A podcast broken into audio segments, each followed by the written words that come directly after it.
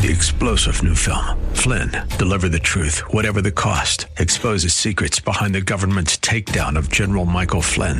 Flynn knew what the intel world had been up to. He ordered the first audit of the use of contractors. This set off alarm bells. He told the truth. He was the most dangerous person for Donald Trump to hire. They had to get rid of Flynn. Flynn, deliver the truth, whatever the cost. Available now. Watch it today. Go to salemnow.com. Salemnow.com.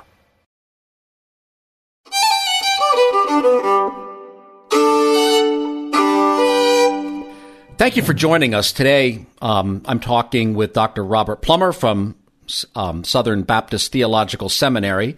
He and Benjamin Merkle have written a wonderful new uh, grammar uh, and textbook on Koine, that is New Testament Greek.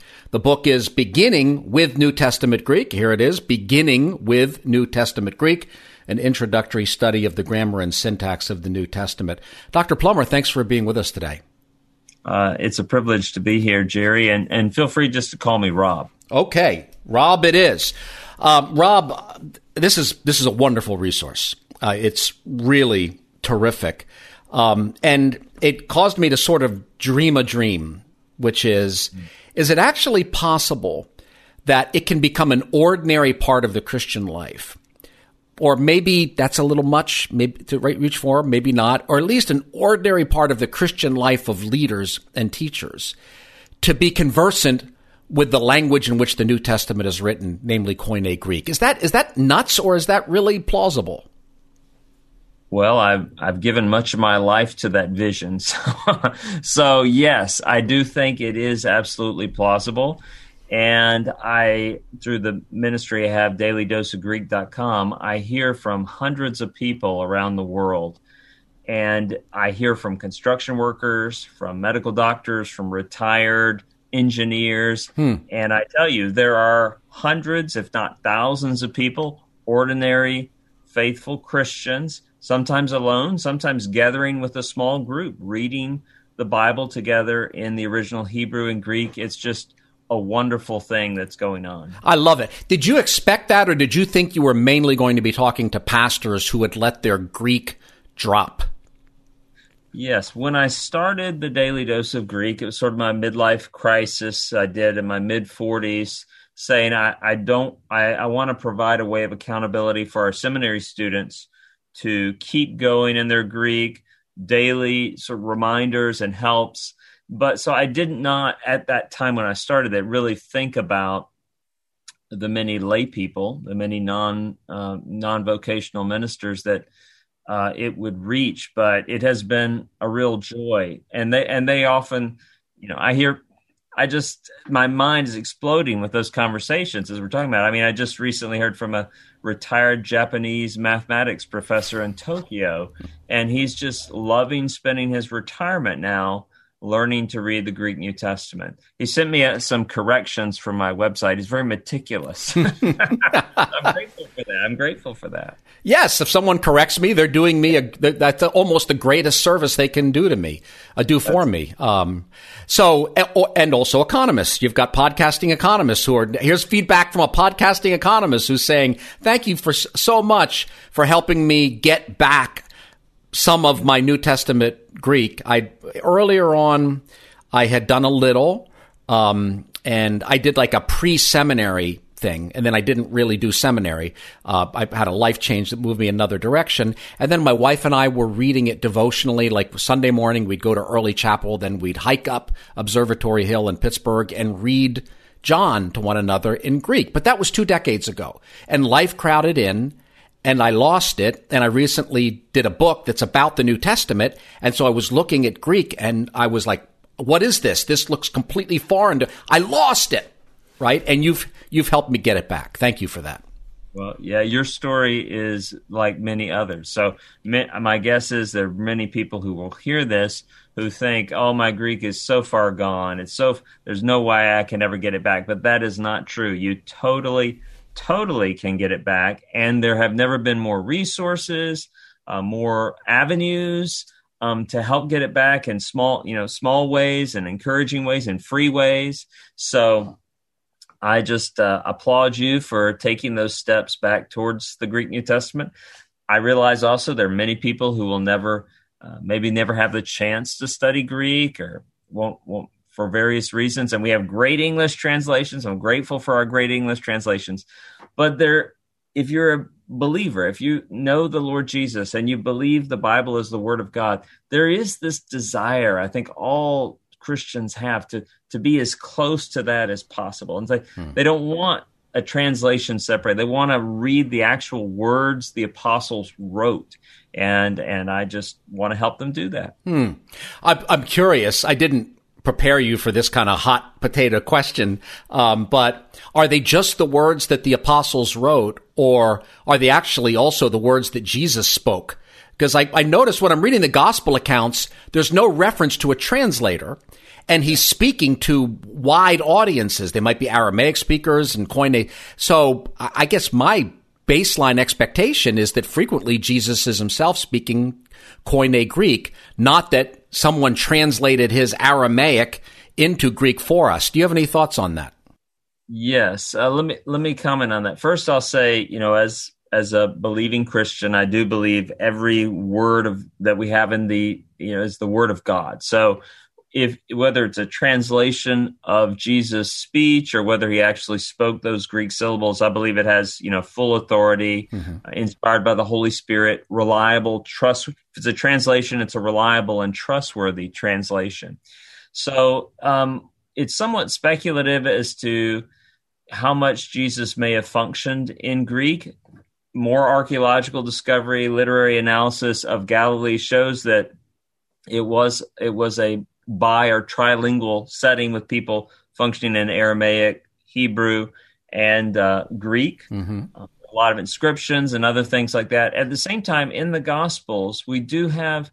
Um, you know those rare instances, especially in Mark, where where the author steps aside and says, you know, here he said, "Talitha kum," which means "little girl, little girl get up." Get up, right? So, so you have those little those little actual, you know, the author saying, here are the actual syllables that came out of Jesus' mouth in Aramaic. Hmm. So I'm inclined to think that um, he mostly uh, ministered in Aramaic hmm. among, you know, a Jewish audience, um, though there are some settings uh, where he possibly could have been speaking Koine Greek too. I'm, you know, hmm. I'm not not sure.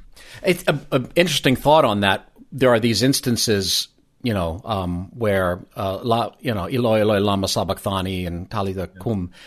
Um, so maybe those are, here's the actual syllables he spoke rather than the translation, or maybe, um, these are times when he spoke Aramaic, so the reporter, the, the apostle in this case, is accurately recording that this, in this particular instance, like in the home with a little girl or in a moment of agony on the cross, he you know, true to the to the moment, spoke Aramaic. Um, uh, so, and anyways, it's we, yeah. we don't know, do we? I mean, we've we've got interest. Well, we don't. Probably the majority opinion is that he primarily ministered in Aramaic, and even some of the the Greek text um, some people have had fun translating them back into Aramaic, mm-hmm. and they when they do that, there are eh, sometimes some interesting word plays that you might expect in the original Aramaic. For example, when Jesus says you you know you swallow a gnat and strain out a camel mm. in Aramaic, the word for gnat and camel sound almost alike. So it's a mm. it's a little you you can see a little bit more of the how the mnemonic method that Jesus was using that was that would have been very engaging yes. to the original spoken audience. Mm. Uh, but but interesting you, point. People write monographs debating uh, how much Greek, how well Greek was known in first century Israel, and would Jesus have functioned in it in some of his teaching settings? So all that's to say that the, the debate on that continues. It is interesting, though. In first century Jerusalem, they found, oh, I think, well over a hundred ossuaries that have. So these are by faithful Jews who are believing in the resurrection. They're that the inscription on the side is not in Aramaic, but is in Greek. So you you right. see these Greek speaking Jews, and in fact, you see this in Acts. The the Hellenistic widows and the Hebraic widows and mm-hmm. the argument about who's being left out in the distribution of the food. So these people coming and stuff. So it, I think the, the first century setting, even in Israel was much more linguistically diverse than we might initially think. I think that's right. I think Koine was probably more, you know, more diffused than we than previous scholars believed because we found so much, and also more reconciled with faithful Judaism. In other words, it's not the situation that faithful Jews didn't feel like they could speak Greek you know, because we find synagogues, you know, we find Greek at, at, you know, conservative Pharisaical synagogues. And in Sepphoris, we find a kind of a really interesting, there's Greek literacy, but it's, you know, it's a definitely a Jewish city. So it seems like they kind of, they kind of reconciled themselves with the lingua franca of trade of the ancient, uh, of the ancient Mediterranean region. Yeah, and if you think, I mean, Jesus was a was a tecton. He was a builder, sometimes translated carpenter. But if you've ever been to Israel, probably the main building um, building resource he used was stone, right? So more like a, we might say a general contractor today, right? And, and the family business, and so uh, working in Galilee, like you said, with Sepphoris, where you have a Greco, many ways a Greco-Roman city there in Galilee. It's very likely that Jesus was growing up was engaging in business contracts and discussions with both Jews and Gentiles in Aramaic, in Greek, mm-hmm. and and also the you think about the fishermen, James, John, Peter. I mean, they probably were were doing the same thing, doing business in Greek and, and Aramaic. And if you go to Israel today, uh, you'll have a little kid run up to you, and they'll look at you and they'll try to sell you postcards in German. And if you hmm. don't German, they'll try in English, and then they'll try maybe in Hebrew. And you realize that when you, you'll appreciate this as an economist, when there's an incentive to learn other languages yes. economically, uh, then people speak other languages. You know. Yes, and and I'm not sure we used to know. Earlier generations of scholars know how much trade was going on in Galilee of the Gentiles. So you've got you know the King's Road, and you've got all these roads that we found because this is the link between the port cities and the ancient civilizations of, of Babylon and Persia, right? The Parthians, etc. So there's a lot of people going across there, and wouldn't Galileans want to buy and sell from them? Um, and those people are not going to be speaking Hebrew. They're good, you know, so they'd be speaking the trade language. English is the trade language of the world now. So Koine Greek is the trade language. I think. Um, I mean, you're the Koine Greek. But Koine Greek was the trade language predominantly, correct? You're exactly right. Hmm. Yeah, you're exactly right. The Koine Greek was the lingua franca, the trade language, the business language. Um, just like English is today, it's a similar compare. You know, it's a good comparison, and that is it does explain why you know sometimes people lament that Americans don't know other languages, and I, I love other languages, so I you know I but the reason they don't is they don't have an incentive to learn other they can be lazy because other people speak their language already. Yeah, we don't need it. We're 5% of population and we're 25% of GDP. They they up until now we've been able to say no, you learn ours. Um, now, I don't know. Sometimes I feel like we're all going to have to learn Mandarin, uh, given certain fiscal realities. Uh, but at least for now, you can get by in global business on English. This is true. Hi, everyone. If you've been injured in an accident that was not your fault, listen up. We have legal professionals standing by to answer your questions for free. Call now and find out if you have a case and how much it's potentially worth. Call 800 702 5400. I'm here with spokesman John Wolf. So, John, tell everyone listening who should call right now. Well, Maria, first off, thank you for having me here. It's always nice to answer the listeners' questions. Now, as far as who should call in, Anyone who's been injured in an accident and think you deserve compensation, give us a call right now. 800 702 5400. You'll find out if you have a case and how much it's potentially worth. Thanks, John. You heard it, folks. Take advantage of this opportunity and call now. 800 702 5400. Advertisement sponsored by Legal Help Center may not be available in all states. All right, so let's come back to the questions that I told you I'd ask you rather than the questions that popped into my mind. Yeah, um, so it's not nuts to think that ordinary Christians, as opposed to pastors, ordinary Christians can learn it because you're seeing that. You think you got two million views last year, right? On on your web. Yeah, we had well through our various daily dose videos, Hebrew, Greek, Latin, and so on. We had a total of 2.3 million video views, and that was in in well over 100 countries. Mm. So we're getting uh, people learning Greek in Papua New Guinea or um, and even the Vatican. You know, so uh, it's, it's never too it's, late. Yeah, to move from Latin to Greek, and it's it's delightful to see, and it's totally doable.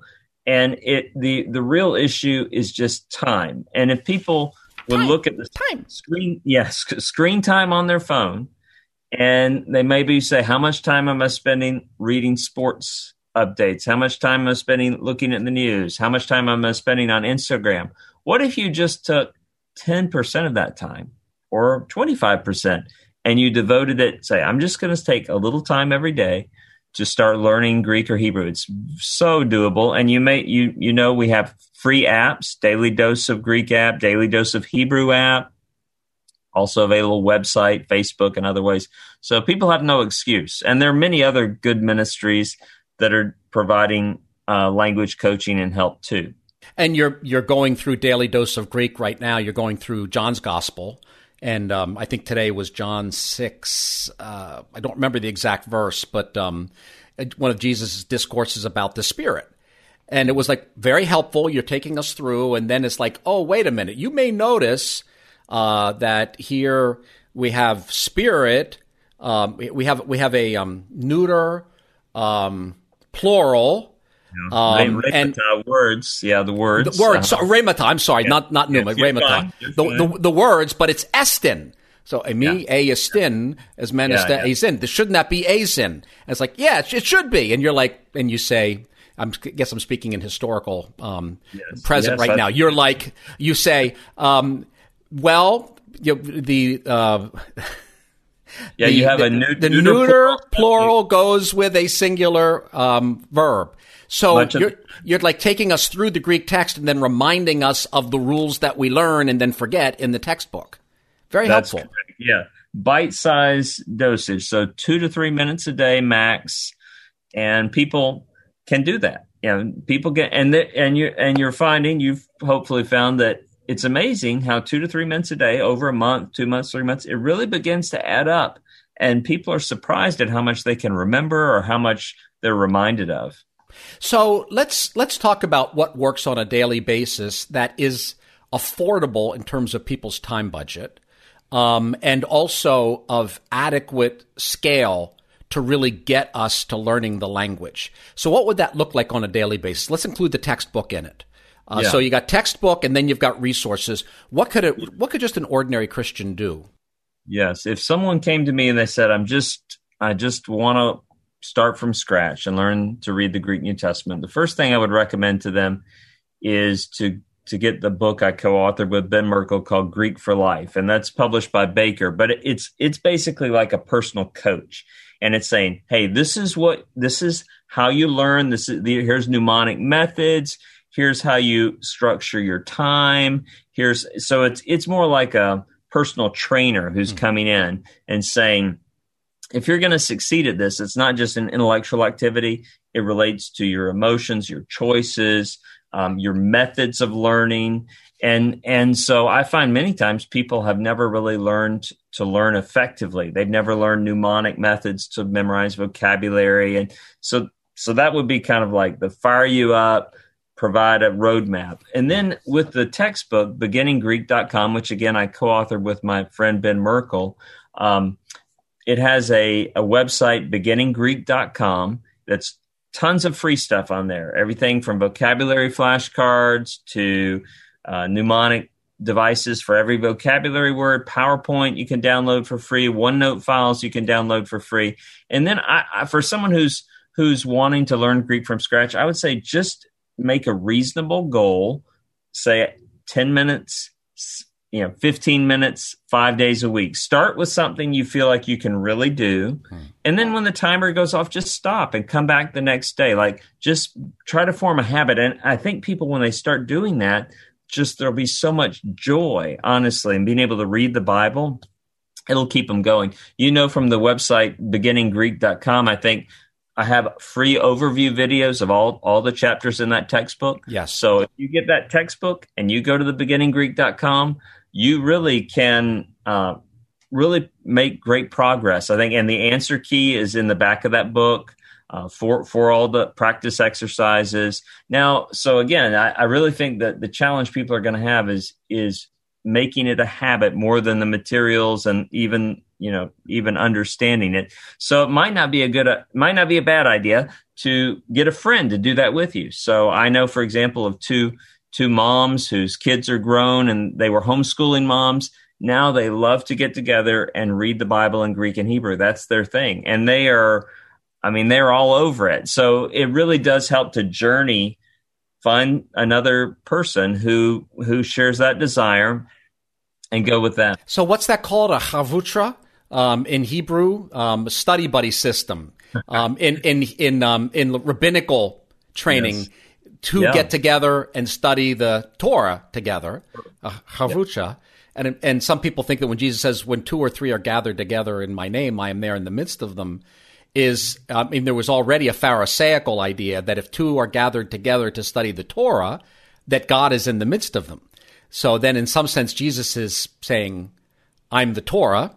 So, um, kind of grabbing something from the Pharisees. So st- we, we would just call it study buddies, but it's a it's an ancient tradition that I think um, is is has been there for a long time for a reason.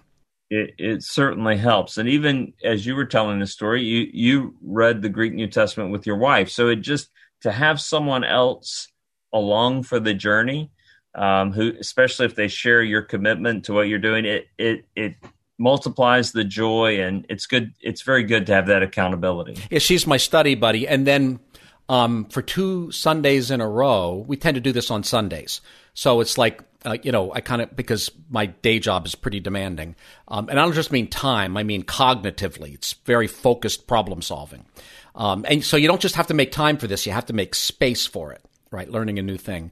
Um, so we're kind of focused on Sundays. And a, and a couple of Sundays ago, our daughter was walking by as we were being study buddies, and she said, What's that? And we said, Well, that's a PowerPoint about New Testament Greek. And she stood there and you want to join us? And yeah. And so we pulled up, pulled up a stool and she sat there and we did a couple of units of PowerPoint. So when two or three are gathered together around Koine Greek, there he was in the midst of us.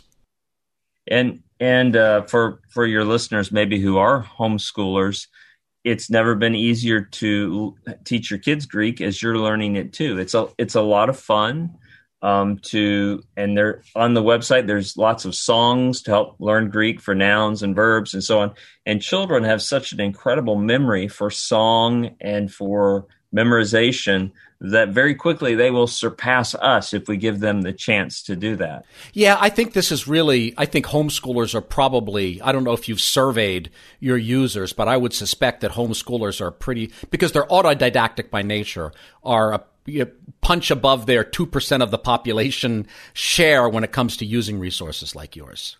Yeah, I, I would guess so. Yeah. And um, it was interesting to hear, what did you say? And retired engineers and, um, I'm on the advisory board of a theological think tank. Uh, I won't mention the name just because it was something was mentioned at a meeting, and I, you know, um, I, I, just want to make the observation without sharing notes.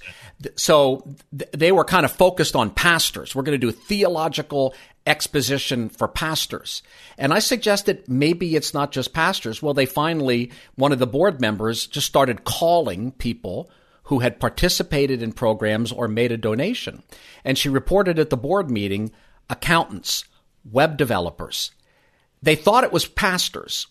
Um, and maybe you expected pastors, but I'm reminded of that quote. I think it's from Tyndale, something about when the plowman, when the boy and the plowman know the Bible as well as the priest, then, you know, we don't have to pray for revival. It's already come. And I yeah. think that's a kind of miracle, in almost in some sense, in, occurring in our generation, where globally, the, the the the farm boy and the plowman and the web developer are in some ways getting ahead in knowledge to a lot of the ordained clergy. It's not an anti-clergy statement, um, but but it is a pro laity statement. Yes, and That I agree with you, and I, th- I mean, I gives makes you know makes me have goosebumps to think about it. To be honest, thinking about um, the people, you know, there's a group, um, a friend of mine here. He's a PhD student from Panama. He he's the host for the Spanish version of the Daily Dose of Greek, and through that, he's reaching lots of people, and he's he's also zoomed in and specifically mentoring a group of men in Panama um, who are eager to learn. He's doing this via video remotely to eager to learn uh, Greek to be able to read the Bible, and and this is taking place not just here, but many many other stories like that. Um, and it, it's it's just a great joy, yeah. And if you believe the Bible is the Word of God, you believe it's powerful, um, as people draw close to it, it's personally transformative, uh, revives and gives them joy and purpose guides them to great things. And you see that in that revival taking place in the communities around them and then in the world, you know, through missions and through societal transformation. So yeah, some I think my kids think I'm a little bit like a geeky, you know, I'm into language and stuff like this, but I'm really into changing the world. you know, I've got I really believe the Bible is it, it tells us what what is the word of God and tells us what we need to know about ourselves and the world and God. And so I'm on a great mission here and, and I appreciate your encouragement and interest in it. Well, talk about changing the world. I have a I have a presentation I do 2000 years of economic history in 5 minutes or less. Um, and it's actually raw data of GDP and I'll, I'll, send you a link if you're interested. And you can see you can see nations yeah. rising and falling in economic power. Something happens around the time of the Renaissance where Greek manuscripts get into the hands of scholars, right? Erasmus, for example, yeah. who gives yeah. us the Erasmian pronunciation, um, yes. um, monks like Martin Luther. And up until then, everyone had been dealing with the Vulgate, and they read in the Vulgate that, you know, they, they read a word, um, that, you know, that uh, St. Jerome translated. God bless him. He did good work, but didn't get everything right where, where there's a reference to salvation through penance. And then someone gets a hold, uh, go ad fontes, they get to the Greek, and it doesn't say penance, it says repentance. And all of Western civilization is changed. And I can look at that in the GDP per capita data, that what happens when we are no longer mediating through an institution and the way that breaks down power and the way that unleashes human flourishing. And I can see the countries where that's believed take off from the rest of humanity and go from life expectancies of 35 to life expectancies of 60 based on an obscure little bit of Greek grammar.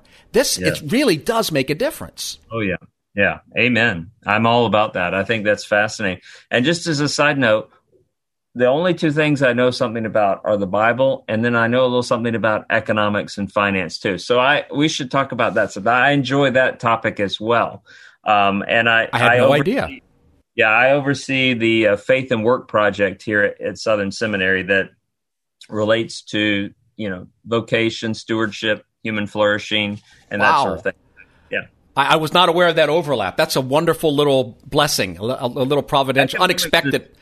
Pro- yeah, I love I love economics. It's, my daughter's taking uh, microeconomics right now in high school, and when she comes home, I, I I I try to engage her in what she's learning. It's it's a lot of fun. Well, one of my pet interests is Jesus.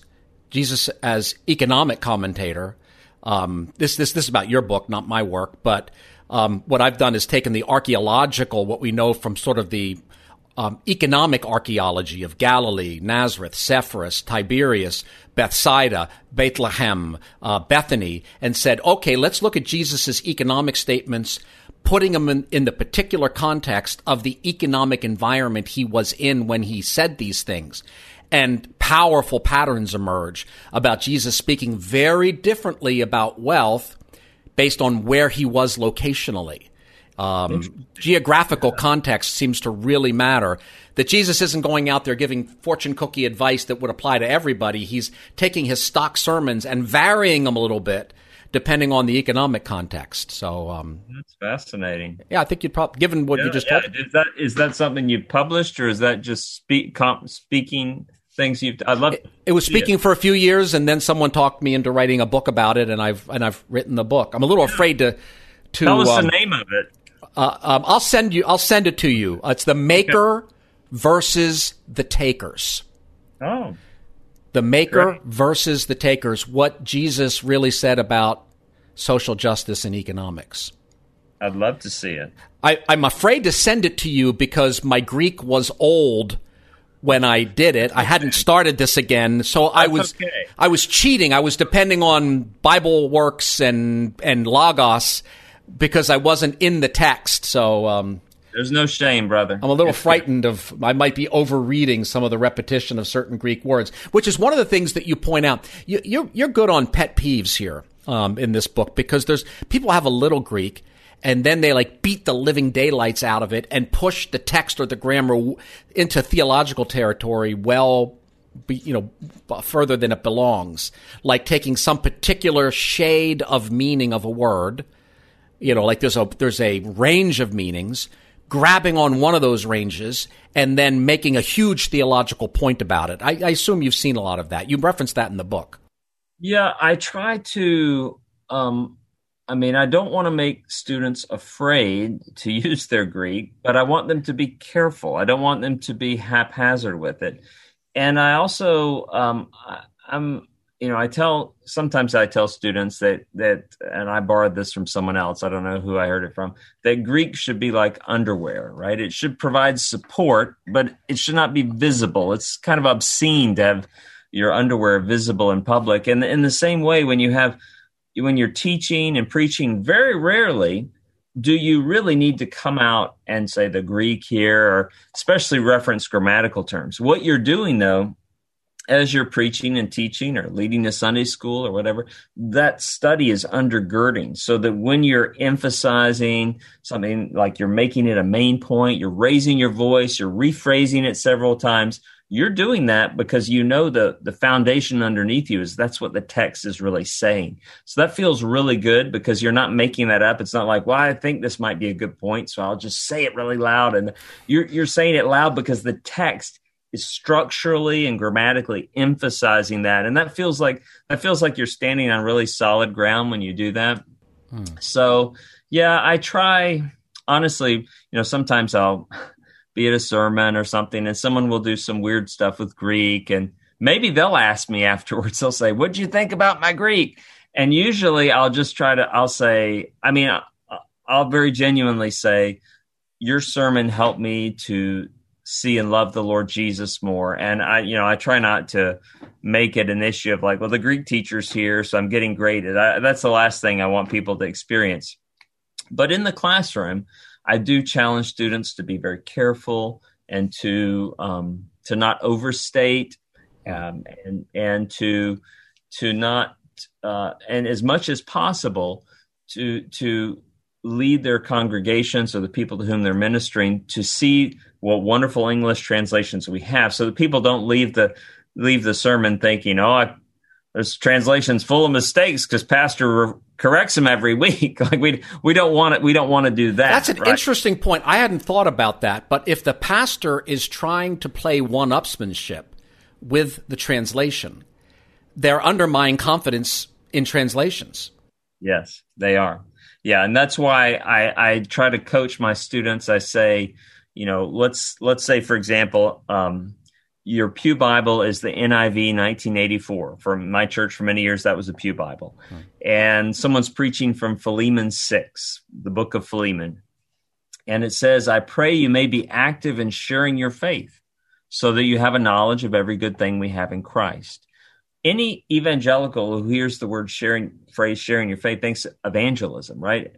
And in fact, I've seen that verse used by a prominent ministry, prominent pastor to for an evangelism plan. Hmm. But the word there is koinonia. It it really and the context of the book, the word itself, it has nothing to do with evangelism. It has to do with sharing faith through the community, Philemon yes. and Onesimus in the body of Christ. A partnership, uh, right? Yeah, partnership, partnership. Right. Yeah. And this is why the NIV 2011 changed that. Certainly, they they changed it to partnership or some participation in the faith, something like that, because that phrase is misunderstood. But if you're teaching on that, you don't say, "Ah, this is wrong." You know, the the way to do that, I think, is to come in and say, you know, when we first hear this, we may think of sharing our faith through evangelism, but there's different ways we share our faith. And this book is speaking about sharing your faith within the Christian community through sacrifice, through love, through acceptance, through forgiveness. And then you say, hey, here's another English translation that renders it this way. And that makes that more clear. So you teach people to use ah, multiple. I see. So it's not I'm the expert and I'm correcting the translation. It's here's another translation that probably is uh, getting getting at this point a little more. So it's taking the pastor's ego out of it, yeah, um, and redirecting them towards resources. I, I think so. Yeah, you know, and especially we live in an age of incredible skepticism of all authority and expertise. We have conspiracy theories running wild, maybe more so in the church than in the culture in general, uh, but potentially. And I think the last thing we need to do is give people the impression that all the translation committees are out there trying to trick them, you know, into something rather than that they're faithful, but that no English translation will capture every gradation of possible meaning. It's not, they aren't bad translations. It's just, they're translations.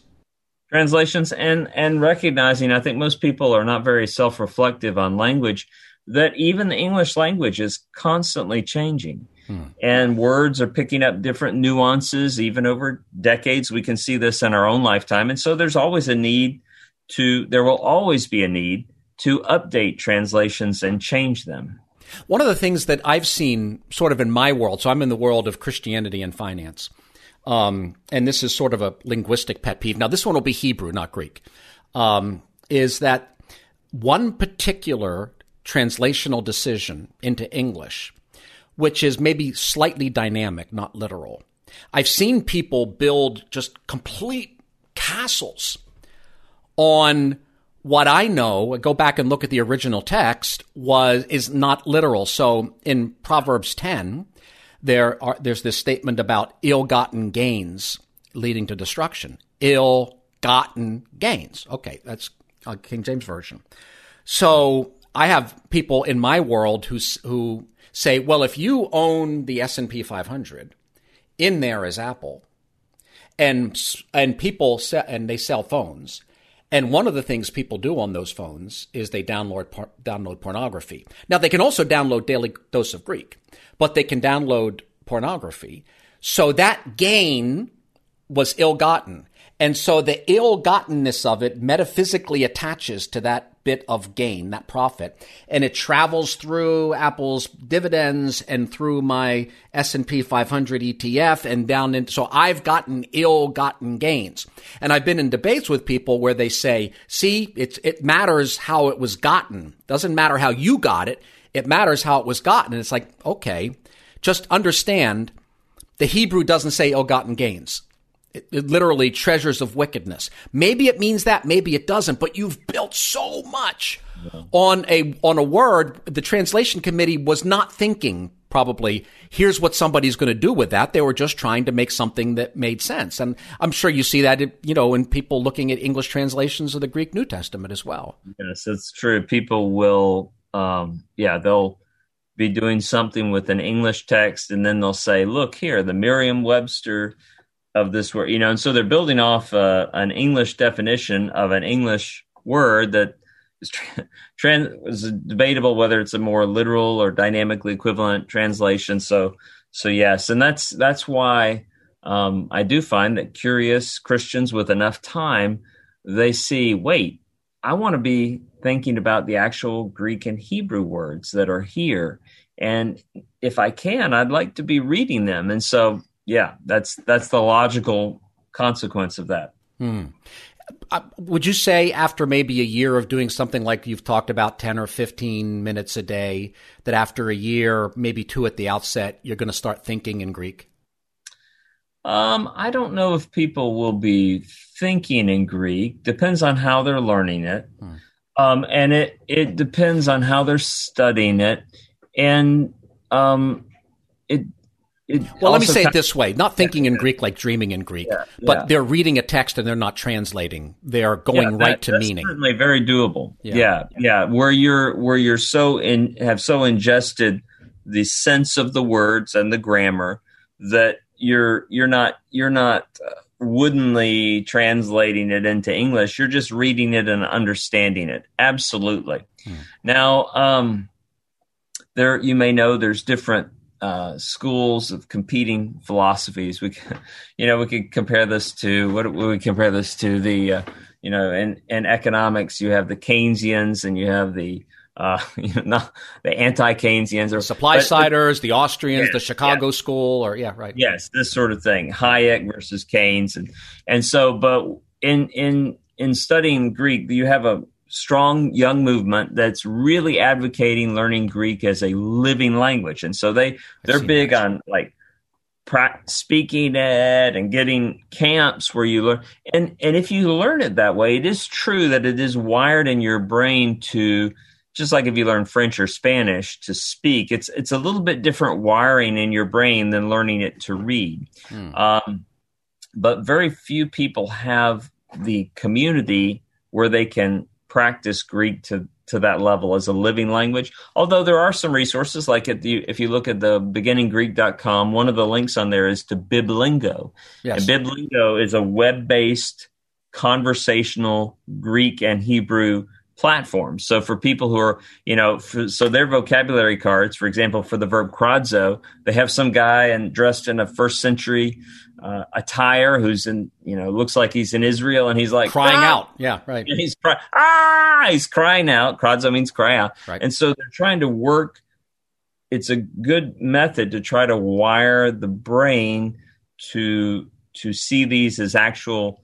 These words are, you know, they don't have to come through English, but we understand Kradzo, you know, what it is without translating it. So, um, is that is that what's called reconstructed Greek pronunciation as opposed to Well, Erasmian? different- Yeah, there's yes among these people there's there's a variety of, of different ways. There are people who speak actually people who teach Greek conversationally. There are many different varieties. Some of them use a modified Erasmian. Uh, some of them use what they call reconstructed Koine. So, through studying textual variants, try to best understand how Koine was spoken. Some prefer modern Greek. So, like anything, when you get into it, there's all these minor uh, variations, and some people feel very strongly about them. I, I don't feel so strongly about them. The main reason that I use Erasmian is it's the dominant uh, it's the dominant pronunciation of the people I'm trying to help. You know, Yes. when I started out trying to help pastors and seminary students, that that by far is the most is the dominant pronunciation method in Bible colleges and seminaries for decades. And so, if someone tried to come back to Greek and I said, "Yeah, I'm going to help you, but you, first you have to learn a whole new pron- pronunciation system," they're probably going to give up right then. Well, and, Um, and aren't most people trying to learn it to read it, not to speak it? Yeah, yeah, exactly. So, n- m- very, I mean, there are obscure people who speak reconstructed Koine with their children, and that, but you know, these are very small slice of people. Most of us want to be able to read the Bible, and and and realistically, um, you know, some the vocabulary. There's some so many vocabulary words that occur with with such rarity. You're not going to be able to use conversationally. It's going to be hard. It's not like you're speaking French. Where's the train? How do I get to the bathroom? That kind Right. of stuff. I mean, so. Yeah, there's only so much you can. I mean, there's bread and there's whatever, but there there is not airplane and there isn't car, and um, so you Yeah, can't and- really be a, a you can't be a Koine Greek speaking household. Was a little bit like Hebrew. I mean, they have to import so many. I mean, they started with biblical Hebrew, but they have to import telephone and banana and a whole bunch of other things. So it's going to be if you're doing that, then what you're going to end up with is another living language for the small number of people who do it. By the way, that sounds like a really wonderful thing for a homeschooling family to do. Bless them, but probably not for the rest of us. Probably not most of your listeners, though. You know, you can people can explore and and like on the beginninggreek.com website, that there's a link to Biblingo. I think they'll give you a free week playing around with it, and they do have a set of they do have uh, their vocabulary flashcards. You can use a set that's keyed to the order of the textbook. So if you if someone wants to play around with those living uh, video flashcards. um, you know, take a week and try it out. Uh, you um, you have some really great stuff in the book. Um, uh, again, this is in the pet peeve territory, but we'll move on to the positive in a moment. Uh, like overreading, you mentioned lexical ranges. Like agape means self-giving divine love, right? Um, and it's like, well, it can, and it could just mean love, right? It can mean sex. Yeah. Um, so there's yeah. a lot of that that goes on. I think to, from the, from from pretty good pulpits. In other words, it's not it's some of the best of our of of the clergy world that is doing that because at least they're bothering to learn some Greek. Um, but they could probably do a little better by not saying, "Well, dunamis means dynamite," and uh, when it doesn't. Yeah. I mean, that's that's two thousand years, or I don't know, yeah. dynamite's uh, uh, maybe eighteen hundred years of philological transmission. So no, yeah. dunamis doesn't mean dynamite, and it and dynamite doesn't really give us the image probably of what dunamis means. But it's a cognate, and cognate doesn't mean um, synonym, doesn't mean the same meaning. Yes, and and another one you'll see sometimes and I, again, if someone says, "Well, what do I do if I go home and my pastor does this?" Don't embarrass. I tell no, my don't. don't embarrass him. Don't and you know pray for him and realize, hey, I'm grateful that when I went to seminary, I got to learn. Um, you know, I got to learn some things apparently that were not taught clearly from when my pastor was there. But one is illegitimate totality transfer. Sometimes people will do this. They'll, you know, the Greek word here is cosmos, and then they'll read off like 12 things that you know the world universe orderly and, orderly and beautiful right, right. it gives the sense of erudition because you're reading you know all these definitions but we realize it's just the range of what the word could mean but the real hard work of reading a text carefully is knowing which of those is intended. It doesn't mean all of them at once. Yes. just like if i say cell phone someone doesn't sit there and scratch their head and be like cell that's like a blob of protoplasm and that's a place where a guy's kept in jail and that's a square in my spreadsheet and that's a mobile phone. Wow your phone is all these things. You're like no no no it's just it just means mobile phone in this context it does cell phone and mobile phone same thing so yeah that that's that's a common fallacy you'll hear as well so let's talk about the good stuff tell me something that you've seen from students in your own life where reading the original Koine unlocked something for you, either yeah. cognitively or emotionally or devotionally, whereas where you got a treasure from, or you know people who've gotten treasures from having some Greek. Yeah, well, I mean, I every time every time I pick up the Greek New Testament, that's my experience, to be honest, and I see that in my students too. I mean, there's um, there's delight. And now, at one level, we're just reading the Bible slowly, right? You're reading it carefully. And if you read that the Bible slowly in English or in some other language, you hear and see things that you might not see otherwise. But I mean, tomorrow we're going to start going through First John in my Greek syntax class. We're beginning the semester, and uh, in verse four, he, uh, yeah, well, let's see, verse five. Let me grab my Greek New Testament here. Verse 5, 1 John 1 5. Uh, God is light, and in him there is no darkness at all. And in Greek, it's actually a double negation, right? It's uh, n- there's none none darkness not in him.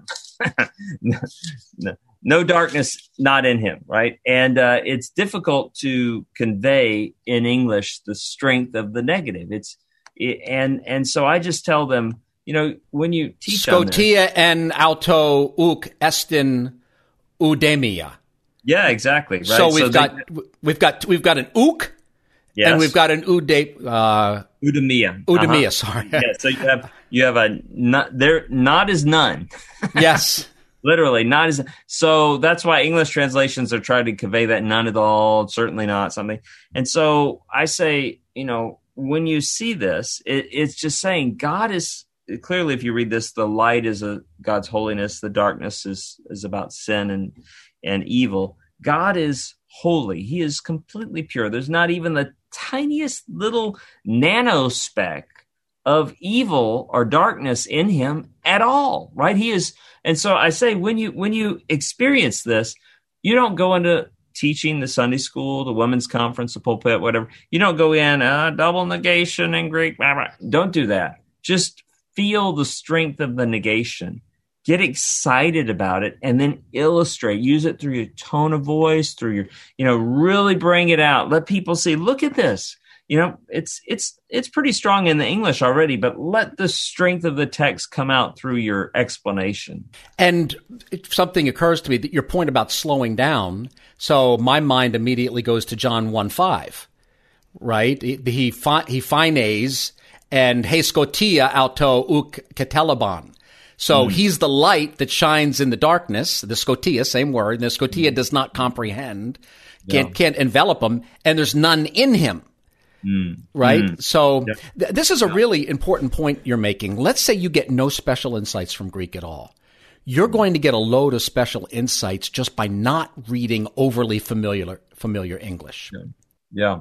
Yeah. When I, I, teach theological French here at the seminary too, it's I like languages. And so when we start off reading text, we start reading the New Testament. And it is just reading the Bible, even though it's a French translation, just reading the Bible in an unfamiliar language, uh, it just it slows you down. You hear, I think sometimes I read, I think to myself, is that is that what it says in Greek or or English? Hold on, you know, let me look at that again. Well, I do a little guest preaching, and one of the things that I, when I talk to people, especially about the stories of Jesus, because I'm in I'm in a high church tradition, so we have a lectionary, and what I tell people is the biggest problem you have in translate in, in understanding this is how many times you've heard it. Mm. So, and all the sermons you've heard. And so what happens over time is you hear it and what you're really hearing are all the sermons you've heard about it. It's really hard to actually go back and read the text. Yeah. Yeah. That reminds me of a time we had a, a witnessing trip here at, in Louisville and uh, to some apartments where some um, you know, had a lot of immigrants there. And my wife and I, we ended up uh, getting connected with these Sudanese immigrants, and we uh, ordered the Jesus video in Sudanese Arabic, and we went down to see them. Um, and uh, they they had just gotten providentially just gotten a DVD player. This was a number of years ago when people still watched DVDs, and we were invited in and they had all these friends that they were all watching this and and they were just on the edge of their seats. And when jesus would he would teach you know we could kind of tell where it was from the they would they would laugh you know when he made this point or they jab each other oh look at that. You know it's because it was it, the stories were completely unfamiliar to them and they could they could see the the humor and the wit and just it was it was really a neat experience. So reading in Koine Greek is a way to read the passage again for the first time. Yes. Without yeah, all the accretions. Yeah, to to or even the, the boredom of the repetition. Yeah, and, and I think people sometimes are surprised when they read the Bible in the original language because they're so usually we we gravitate to one translation or another and they're just oh wait i always read read it this way wait the, let me and and they again they for example the philemon 6 passage hmm. anyone who read that in the greek would never come out with that as an evangelism verse and would probably be shocked um, that they had been reading it that way hmm. I, i'm thinking from my own part in some of the research i did recently i was looking at the parable of lazarus and the rich man right? And there was, I saw something in one of the church fathers that got me thinking in a new direction, obscure um, church father, not like Augustine or someone like that. Um, and he, he made a little suggestion. I was reading through the text and I noticed that Lazarus was put at the poulos, right? The porch. But porch porch sometimes mean por- means porch but often it means portico like it's the same word used for solomon for, you know, for Solomon's porch. And then later in Acts, it's used for one of the pagan. So that got me, okay, could it, could this be a Templar reference rather than a just mansion reference. So I'm looking at porphyry, and that's the these are the high priest garments and fine linen. Again, same as in the Septuagint. But of course, just because something's used, if you say the same Greek word is used, that's not settled. but it's something that says, "Hmm, look more closely." Yeah. And yeah. then I looked really closely. And then I saw five brothers. And it's like, wait, something's going on here. Oh, wait. In Josephus, Caiaphas, the high priest, has five brothers. Wait a minute. Have we been misreading this? Is Jesus doing the pointy end of the stick towards the, now you don't necessarily have to I, I'm I conclude yeah. that he has that that's what's going on. You don't have to believe that, but the Greek can get us looking at dimensions that we never would have imagined in yeah. the English.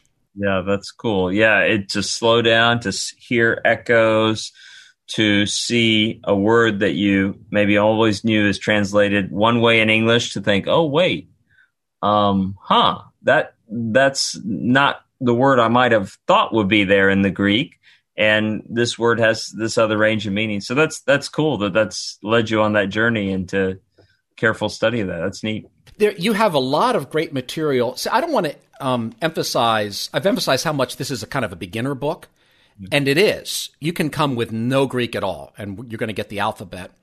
But you don't shy away from at, at certain points pulling in state of the art um, linguistic analysis and essentially updating. If you went to seminary 20 years ago or 30 years ago, and that's true for a lot of people, loads have been learned about discourse functions and textual chunking and you know you know the idea of deponent verbs probably isn't really right. There's another way of thinking of it linguistically. So you've got a lot of cutting edge stuff going on in well, in, a, in, an introductory text and I, I found that helpful Good. Well, I appreciate that. Yeah, we tried. My co-author and I, Ben Merkle, and Ben's. I couldn't have done this book without Ben. I mean, we he is he's the foundation of the book, right? He he he he's the one who wrote me in and said, "Let's let's do this together." Um, so, but yes, we our goal was to be accurate. We didn't want to be correcting beginning students errors like now you have to be somewhat simple in a beginning textbook but but I find students are really intrigued by things that um, that help them see the text better. So, for example, the, as you've alluded to a couple of times, the use of the historical or narrative present to help chunk up or paragraph the text. I mean, that's an that's something that in, has uh, only come to the forefront, maybe more in, in more recent scholarship. It's usually not dealt with in a beginning Greek text, but it's so prevalent in the historical narratives of the New Testament. It's not hard to understand. Uh, and I, I, find students really enjoy that. So, yes, we did try to speak really clearly about the nuances of the perfect, the nuances of the middle voice. Um, the discourse function of the tenses, a proper understanding of verbal aspect in relation to time.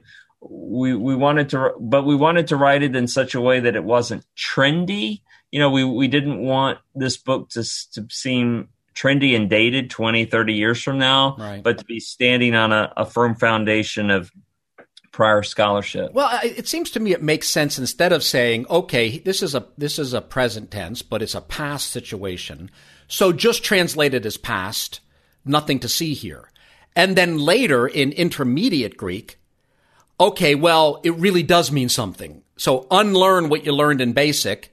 And right from the very beginning, they can say, okay, I'll probably translate it as a, from translating as a past, but something's going on here. It's not just there's two different ways to do past.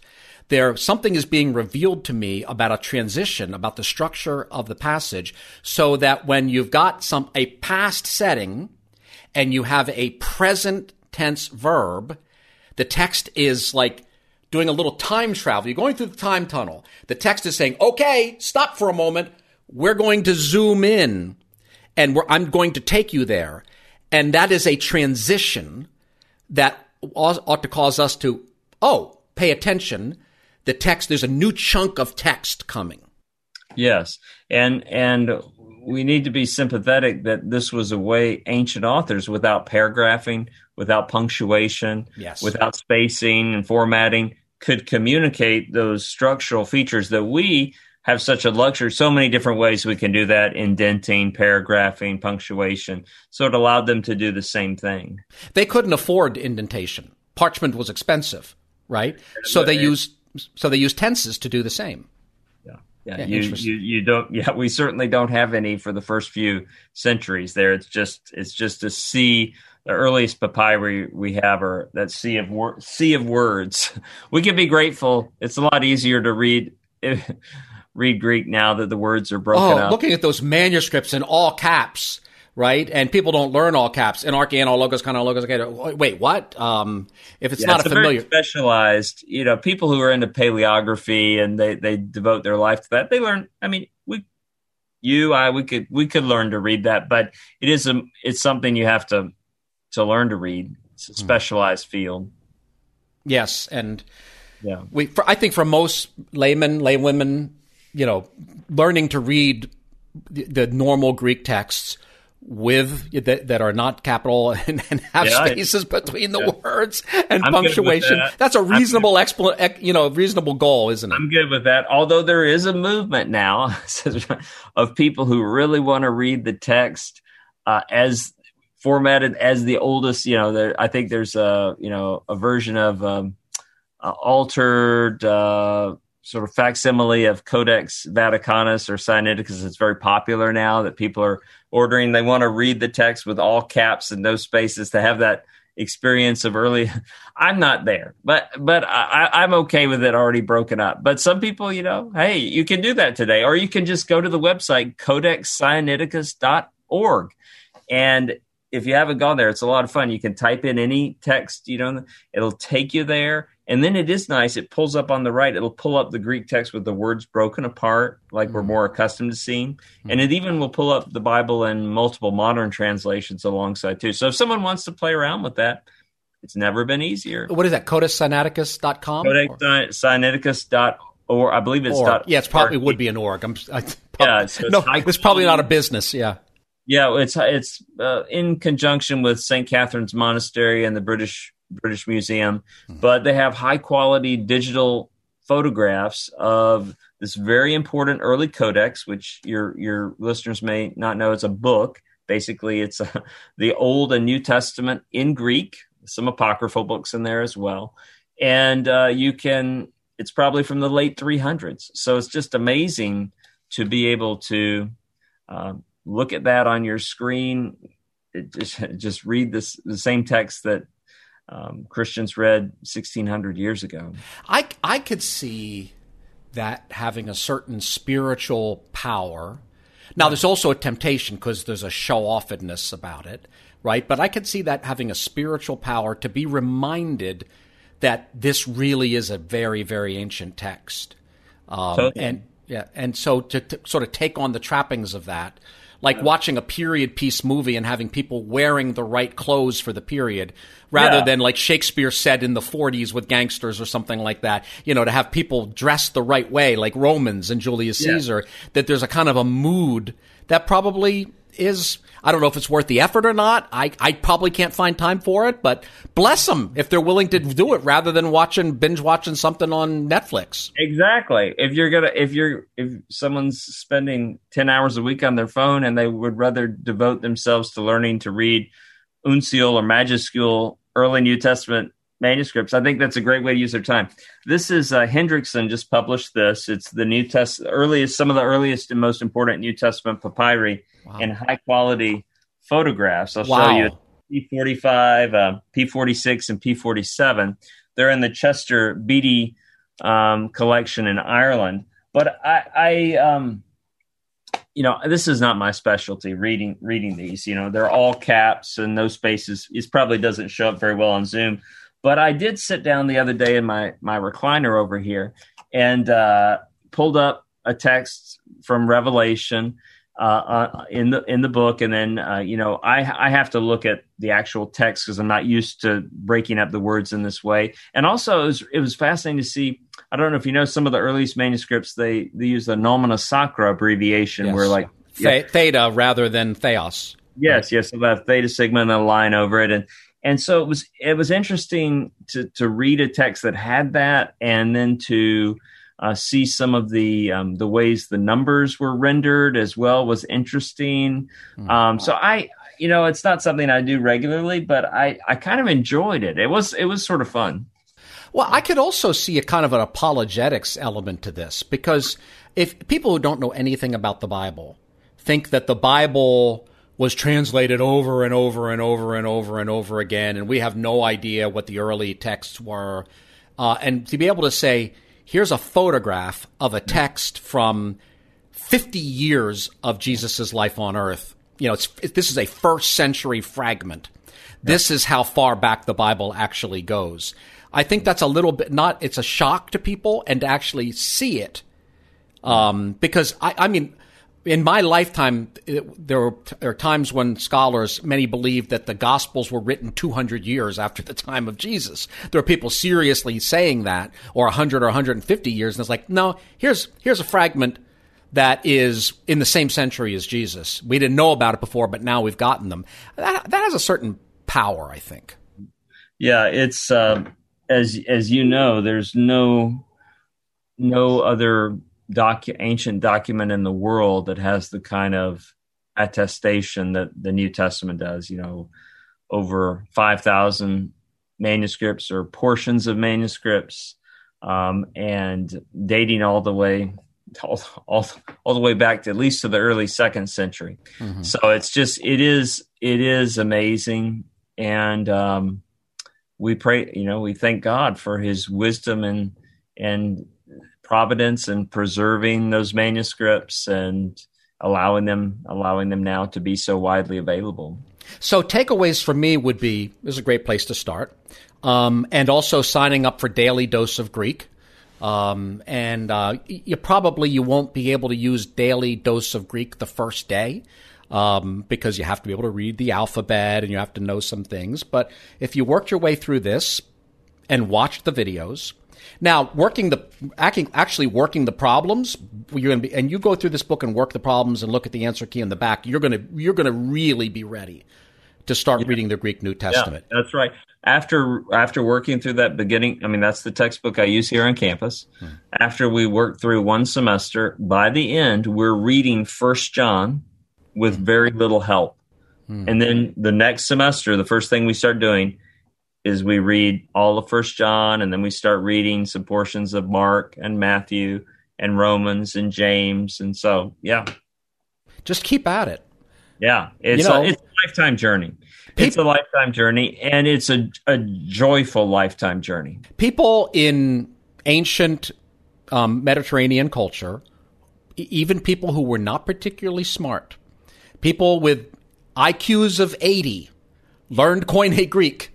Absolutely, they just yeah. spent time with Koine Greek. We're we're wired by God the logos, the word, may have been overreading the meeting here.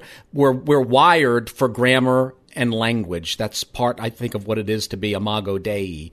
So it's just time spent. It does, you don't have to be a yeah. genius.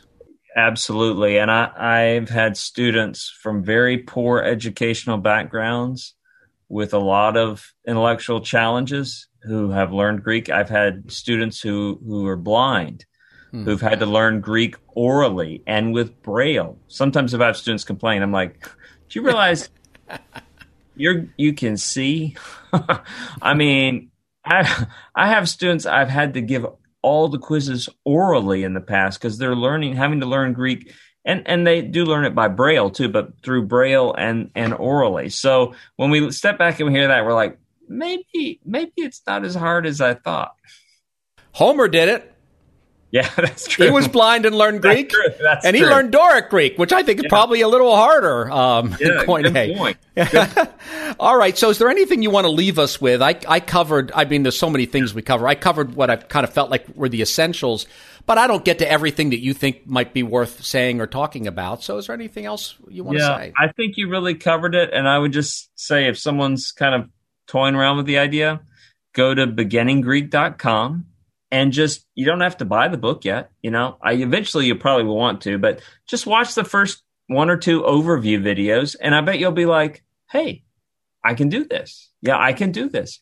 And then you'll see there are many other free resources available there. And then dailydoseofgreek.com you can see you can sign up through that. You can see there's an app a free app on the ios or the android. There's we're trying to reach people wherever they are. We have Instagram, Facebook, Twitter, the videos go out through all these different platforms.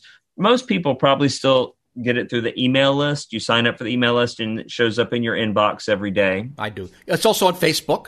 Yeah, you, you can sign Facebook, up on Facebook. Yeah, Facebook, Twitter. The we, we have a feed there. It's at Daily Greek at Daily Greek. Um, we don't do TikToks yet, but you never know. There I'm might wait- be some dance moves. You might do yeah. some, you know. Alpha. Yeah, uh, if I get some high school students who are sometimes uh, there's some classical Christian high school students who are really into Greek. If I get some that want to do our vocabulary on TikTok, I'm happy to work with them to make that happen. But um, yeah, we're not there yet. So that's the glossolalia of the 21st century. Different platforms, right? The way to reach people of all nations and tribes. We're trying to we're trying to do that. And, and, thankfully, um, I've got an assistant who helped. I I really have very little knowledge of that sort of stuff, but I have an assistant who's Jonathan Algren is his name. He does a great job getting it all out there, and so I can focus on what I what I know. So the starting place would be www.beginninggreek.com com or org, I forget. dot .com, yeah, just beginninggreek.com. And there's a companion site for the intermediate volume, deepergreek.com. So beginninggreek.com, deepergreek.com for someone if they've worked through the textbook already. And then and then the website dailydoseofgreek.com. Well, I've got Deeper Greek on my shelf, and you have a relatively recent um, edition of that, right? Yeah, yeah. we we, we it's been about been out about five years, so we did a just a brief update revision. There's been a few things. For example, the Tyndale House. We don't have time to really talk about it, but the Tyndale House Greek New Testament is uh, was had not come out yet when the first edition. So a few little updates like that that I think make it a better volume. Well, thank you uh, for being with us. Thank you much more for the work you're doing, and uh, may it may there be millions and millions and tens of millions of of plowmen uh, who know God's word better than scholars and priests of the past have. And if that's the case, the revival has already come. Amen. Thank you for having me, Jerry. My pleasure.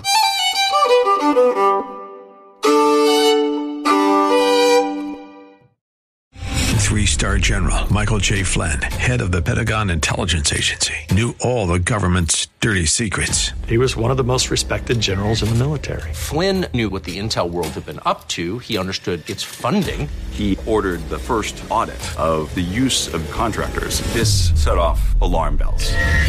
The explosive new documentary, Flynn, Deliver the Truth, Whatever the Cost, uncovers the facts behind this scandal. Flynn told the truth. He was the most dangerous person for Donald Trump to hire. I find out the worst enemy that I'm going to face in my life is right here in America. They took my assessment and they wanted me to change it. And I was like, I'm not changing it. They had to get rid of Flynn with in depth interviews, archival footage, and never before seen personal records of the man behind the headlines. I just felt like I was drowning. Flynn, deliver the truth, whatever the cost. Available now. Watch it today. Go to salemnow.com. Salemnow.com.